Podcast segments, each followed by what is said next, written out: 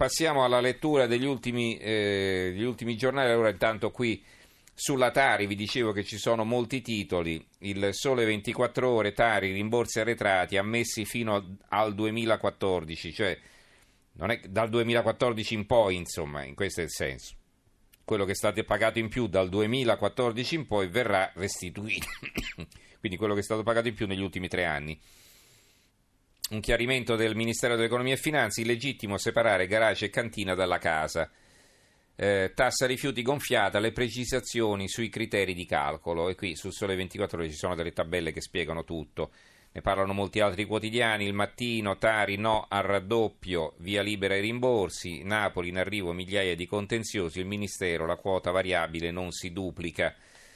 Eh, il giornale, tassa sui rifiuti raddoppiata, via libera del governo ai rimborsi. Il, eh, dunque, cos'altro c'era qui su questo argomento? No, ecco, possiamo finire qui con questo, con questo tema. Sulla politica invece eh, Mare Mossa, Ostia e non solo il commento di Norma Rangeli, direttore del manifesto, valanga di assenzioni, crollo dei votanti, la gran casa dei telegiornali ieri raccontava così il risultato della sfida di Ostia. 60-40 per i 5 Stelle contro la destra, la valanga astensionista sarebbe stata testimoniata rispetto al primo turno da una flessione del 2,5% della partecipazione, una tendenza consueta che si verifica in tutti i turni di ballottaggio delle elezioni amministrative. Ma a parlare di crollo serviva un doppio obiettivo, sminuire la vittoria grillina e oscurare quella che emerge dall'analisi dei voti assoluti, ovvero la prevedibile circostanza della confluenza sul nome della candidata vincente di molti elettori del PD, refrattari all'indicazione degli stati maggiori pidini di disertare il voto perché questa è la motivazione destra e 5 Stelle pari sono. Eh, il Italia Oggi, il Movimento 5 Stelle ha vinto a Ostia con il 20%, in suo soccorso l'estrema sinistra MDP e l'estrema destra di Casa Pound. Il Tempo, i promossi e bocciati del voto di Ostia, i, il pagellone del Tempo.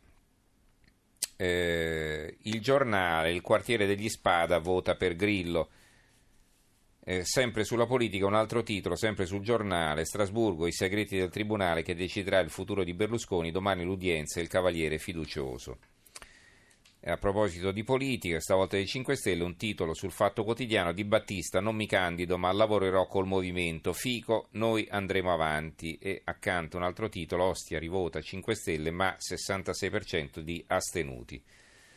Allora, eh, altri titoli in ordine sparso, ci sono molti titoli di cronaca per la verità, c'è qualche titolo eh, di economia, eh, così, eh, qualche titolo a cavallo. Allora, sull'economia il manifesto pensioni verso la rottura, oggi ultimo round del tavolo, Camusso, non sono ottimista.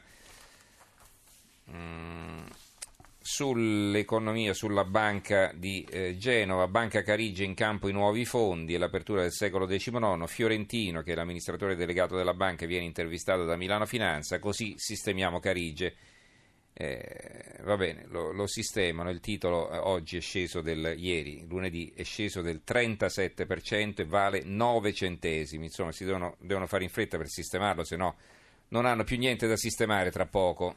Allora, ancora la verità apre così: sei italiano ti lasciano morire, sei africano ti operano gratis. Il paradosso della sanità: gli immigrati, anche se sono clandestini, hanno cure totali senza spesa. Per i connazionali che rientrano dall'estero, solo prestazioni urgenti e niente interventi chirurgici. È una loro inchiesta che si sviluppa nelle prime pagine del giornale della verità. Eh, il mattino eh, torna eh, su, sulla sparatoria tra ragazzini a Napoli, Movida, un raid premeditato, la procura erano in 30 armati di spranghe e coltelli, molti passanti feriti. Le testimonianze sparavano ad altezza d'uomo, Chiaia sembrava il Bataclan. E il commento di Eugenio Mazzarella, la fermezza ora o mai più.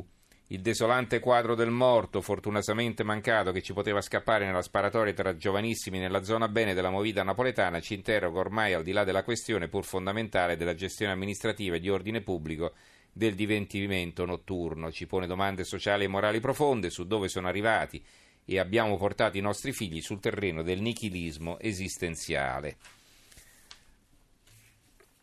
Italia Oggi, spese di giustizia, soldi finiti. Gli avvocati di Milano sono stati invitati a rinviare al 2018 l'emissione delle fatture perché le richieste del 2017 hanno già superato le somme disponibili. Però Eh, il tempo apre così, ecco il conto delle occupazioni, gli effetti della sentenza che condanna lo Stato a risarcire i proprietari dei palazzi, solo a Roma il Viminale rischia di dover sborsare mezzo miliardo di euro per 70 immobili.